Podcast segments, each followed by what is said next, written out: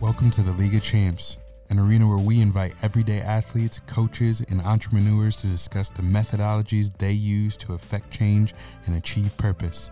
League of Champs sits at the intersection of mindfulness and sport with one intention victory. Join us.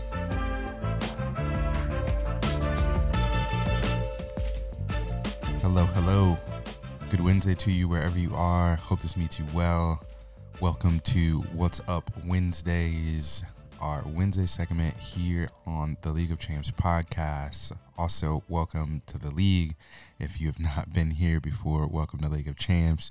Uh, typically, for What's Up Wednesdays, the whole concept and idea is to discuss whatever comes to mind, mostly around training, around uh, optimizing performance, becoming a better everyday athlete, becoming a better human being.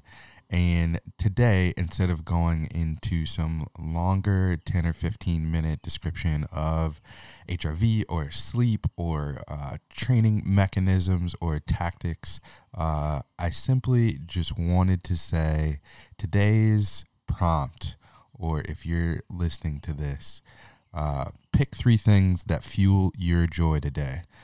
So that is the prompt. That is the whole podcast for today. Short and sweet. Pick three things that fuel your joy today and cross them off the list.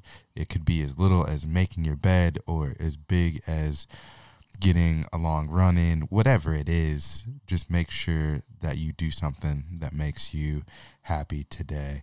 I was on Instagram this morning and came across a friend of mine, Manaj Diaz's uh, Instagram story. He said he has been reading A Beginner's Mind from Suzuki Roshi, um, which is a good book from what I hear. I recommend p- picking it up. I will put uh, a link to it in the show notes here, but he said he was reading that and this quote was really sticking with him. To live is enough to live is enough. How profound is that? I think right now, with everything going on and just, you know, a year of pandemic stress, fear, not knowing what the future holds uh, on a day to day basis, finding ways to fuel your joy and some days, all days, just realizing to wake up and, and to live and to be is enough.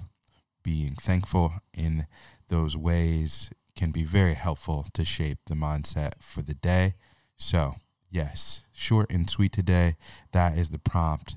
Find three things that can fuel your joy today and do them, as well as find three things that you're grateful for and just give some thanks today. That is it. That is all I have. I hope this Wednesday meets you well. A good reminder that the year is almost half over. Can you believe it's almost June 1st? Uh, that we are six months through what has been a roller coaster ride of a year.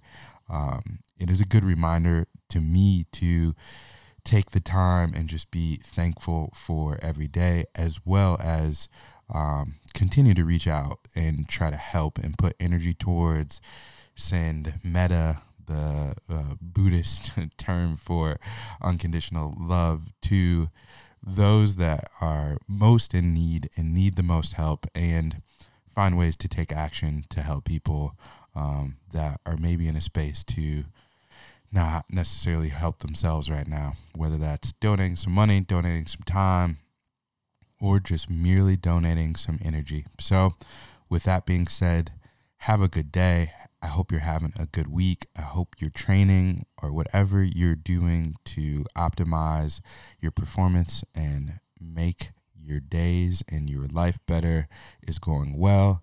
And enjoy the rest of your week. Have a good time. We'll see you next Monday. I'm excited. We've got a great conversation with We Run 313, Run Club from Detroit, uh, Joe Robinson and Lance Woods a really awesome conversation. Those guys are doing amazing work in Detroit, uh, building community around running. So be sure to tune in next Monday. Also, tell a friend, drop this to anyone that needs to hear this today. I hope this again meets you well and that you're having a good week and trying to make the most.